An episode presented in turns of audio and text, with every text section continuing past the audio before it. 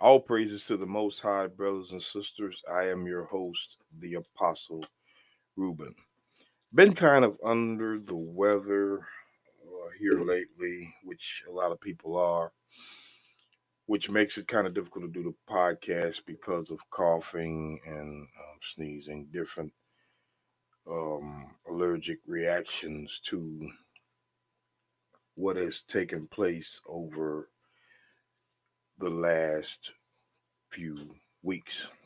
Well, brothers and sisters, this is going to be a short podcast, and I'm calling this podcast Abiding in Christ because, brothers and sisters, when we abide with Jesus Christ, there are stipulations in abiding with Him. Now, most pastors will tell you that you are abiding in Christ, but scripture wise, there is not much they will give you. The first thing we got to understand is what do we do to abide with our Lord and Savior? What do we do to connect with Him? John chapter 14, verse 15. Christ says, If you love me, keep my commandments. And I will pray the Father, and he shall give you another comforter, that he may abide with you forever. Now, this is where they come up with, um, you know, because the Trinity is like it's it's two doctrines in one. You know, some believe that uh, the Father, the Son, and uh, the Holy Spirit are one, and some believe that the Father, Son, the Holy Spirit are three separate gods themselves. But I'm going to do a podcast on that, and I'm going to cover both parts here in the future. And I want you to look at um, verse 16 when it says that he may abide with you forever. Now, this is the Spirit of God abiding with you. Now, what that does, brothers and sisters, is when you keep the commandments of God. Now, the Spirit of God, which over and over and over, brothers and sisters, I would say that was in the book of Acts, chapter 5. When we um, read Acts chapter 5, verse 3, but Peter said, Ananias, why has Satan filled thine heart to lie to the Holy Ghost? Now, the Holy Ghost is called something else in verse 9. Then Peter said unto her, This is Ananias' wife. How is it that ye have agreed together to tempt the Spirit of the Lord? So, the Holy Ghost is also called the Spirit of the Lord. And of course, brothers and sisters, um, the Spirit of the Lord is all through the Old Testament, that phrase, because the Spirit of the Lord is in the Old Testament. This is why I can understand why when ministers lie to you and say, avoid the Old Testament, they're asking you to avoid the Spirit. Because the prophets had the Spirit. David and Solomon had the Spirit. Moses had the Spirit. You'll find Moses having the Spirit again in Isaiah 63, verses 10 through 12. You'll find David having the Spirit in Mark chapter 12, verse 36. And I think it's Acts chapter um Acts chapter I'll make sure because I don't want to tell you a story. I think it's um Acts chapter 28, verse 25. You know, saying Isaiah is Isaiah. But when we, brothers and sisters, abide in Christ, it's by keeping the commandments of God. And I'm talking about the Sabbath and the holy days. Things that are written in the book, things that you can prove. Like it says in Revelations chapter 1. Revelations chapter 1. Revelations chapter 1, verse 3 says, Blessed is he that readeth, and that and they that hear the words of this prophecy and keep those things which are written therein, for the time is at hand. That keep what's written in the book. Now we all know that uh, the Sabbath is continuously mentioned in the book of Acts all the way up until um, Acts chapter 18. And there is no other day that is kept of the week besides the Sabbath day.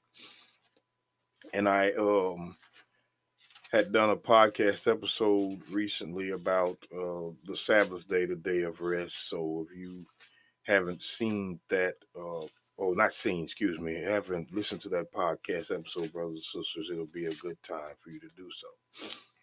I want to go to the book of John, chapter 15, because again, brothers and sisters, abiding in Christ is a little bit different to some than to others. I want to go to the book of John, just a chapter over, chapter 15 and verse 9. I'm going to read a little bit. It says, As the Father has loved me, so have I loved you. Continue ye in my love. Now, this is how we continue in the love of Christ. See, this is what I mean, brothers and sisters, when I say pastors do not read texts. You know, you could go week after week after week without actually reading the text. You can go in and jump and shout and dance and you know, and I would say us as poor people, and I don't mean poor, um, no house, no car, no money, no job. I mean poor in spirit, poor in the mind older women, older men that have low grade reading levels, who don't mind not reading the Bible anyway, and just really want to get out of church to go, you know, shop or go out to eat and look at the football game or whatever is uh, going to take place after Sunday church anyway. John 15 and 10 says, If ye keep my commandments, ye shall abide in my love, even as I have kept my Father's commandments and abide in his love.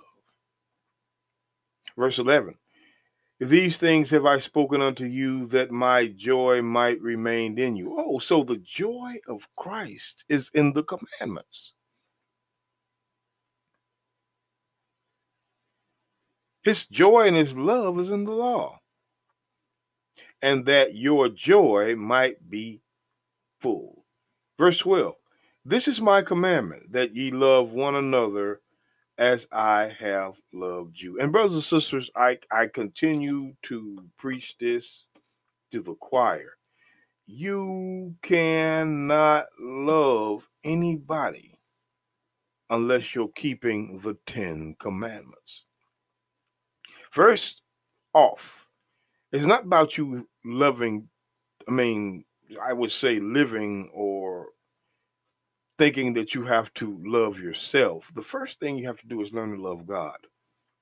God is first in everything. And one of the things that loving God requires is keeping the commandments. You know, they always like to read uh, 1 John 4 16, for God is love but they don't read John 15 and 10 on down to show you that the love of God is keeping the commandments. See, marriages last when false witness, I, I should say there's no false witness, there's no adultery being committed, there is no coveting, there is no murder, there's no theft. You know, the honoring, see, one of the one scriptures I love in the Bible, brothers and sisters, is Titus. See, Titus chapter 2, and I want to read verse 3. It says, The aged women likewise, that they may, that that they be in behavior as to becoming holiness, not false accusers, not given to much wine, teachers of good things. Verse 4 that they may teach the young women to be sober, to love their husbands, to love their children. And you know, brothers and sisters, that's not happening. So from the top, you know, from from from commandment 5 on back, if we can't get commandment 5 right, we're certainly not going to have commandment 6, 7, 8, 9 and 10 and not even the first four commandments to God. See, we can't approach God without first understanding how to do what he said among each other. Sober, brothers and sisters, is found in Acts 26 25. But he said, I'm not mad, most noble Festus, but speak forth the words of truth and soberness. So soberness are the words of truth, the word, the word of truth, or the words of truth are found in Psalms 119 and verse 43. Psalms 119, verse 43 says, And take not the word of truth utterly out of my mouth, for I have hoped in thy judgment. So the soberness is in the words of truth, which is in judgment. And when you are looking at these churches say the law is done away, God's moral law, now you can see why things are in chaos and as time tick away, you're going to see brothers and sisters it get worse and worse and worse. That's why the Bible, uh, you know, I made a podcast episode talking about as in the days of Noah, so shall it be when Christ returns. Is there going to be anyone with faith? Remember, Christ, that's why Christ said this in the book of Luke. That's why he said this in the book of Luke, chapter 18. I want to read that real quick. Luke, chapter 18, and verse 8 says, I tell you that he will avenge them speedily. Nevertheless, when the Son of Man cometh, shall he find faith on earth? This is what he asked. Shall I find anybody with faith on earth? Because faith is more than they teach you. First John 3 24. This is the Apostle John recording what he heard Christ say in John chapter 15. And we're going to read it. It says this First John 3, verse 24 says, And he that keepeth his commandments dwelleth in him, and he in him. And hereby we know that he abideth in us by the Spirit. And I want you to understand something. It said, By the Spirit he hath given us. Why? Because Romans, see, the apostles don't uh, disagree. Paul doesn't disagree with John. John doesn't disagree with Paul. That's why Romans chapter 8, verse 2 says, For the law of the Spirit of Spirit of life in Christ Jesus had made me free from the law of sin and death. The law of sin and death is sacrifice and uh, atonement for sin. You know, the Bible says in um, Hebrews 10 28, he that despises the law of Moses died at the hands of two or three witnesses. So before Christ came on the scene, brothers and sisters, some sin caused death. Not all, but many caused death. You got the rocks. They they put you in a corner and they threw rocks at you until you fell down to the ground, blood and all, busted head and all. This is what they don't teach you in Sunday church about the First Testament law, the law that the priests executed on the people. But anyway, the Spirit, we know by the Spirit, and notice that Spirit is with a capital S, which is um, emphasis, that He has given us by keeping His commandments. And we abide in Christ by keeping those commandments. That's why. That's why in the book of uh, Second John, or the second letter of John, chapter nine says, "Whoso transgresses and abideth not in the doctrine of Christ." Now, I want to read that again. It said, "Whosoever transgresseth what the law." Let's go back to First John three and four. Whoso committeth sin transgresseth also the law, for sin is transgression of the law. That is all sin. Sin is the transgression of the law. So if you break God's law, you transgress it, his law. It says, Whosoever transgresseth and abideth not in the doctrine of Christ hath not God. And he that abideth in, but it says, he that abideth in the doctrine of Christ has both the Father and the Son. What is the doctrine? I'm going to look up these last uh, scriptures for you because I want you to understand what doctrine is. First, I want you to understand that Christ and the Father's doctrine are not different. I want to go to the book of Proverbs, the Proverbs of Solomon, chapter 4, verse 2. Let's find out what doctrine is. This is the only biblical definition of doctrine. Your pastor will not have it. You can go to him year after year, and he will not give you the scripture to tell you what doctrine is. Proverbs 4 and 2 says, For I give you good doctrine, forsake ye not my law. So the law is doctrine. And Christ says in John chapter 7, verse 16, John 7, verse 16, Jesus answered them and said, My doctrine is not mine, but his that sent me. Christ's doctrine was the commandments and love, the truth and grace, as it says in John 1 17.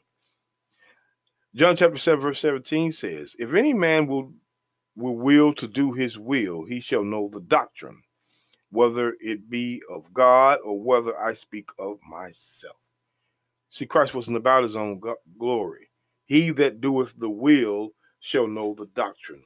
What did Paul say the will is? Romans 2:18. And knoweth his will, and approveth the things that are more excellent, being instructed out of the law. The will of God is in Psalms 40, verse 8, the law. I delight to do thy will. That is what Paul, that is not Paul, that is what uh, David said in Psalms 40, verse 8. I delight to do thy will, O my God. Yea, the law is within my heart. You can't do the will of God without keeping the law, the Sabbath, the holy days. Because, brothers and sisters, the reason why this we're not under the law, we're under grace has come up because the Sunday keeper cannot justify proving or, or justify himself because it is not written or I should say, they try to justify themselves with certain scriptures because they cannot prove that the worship they're keeping is biblical. But they don't abide in Christ. With that, brothers and sisters, let us continue to read the Bible and pray into the time of the Lord.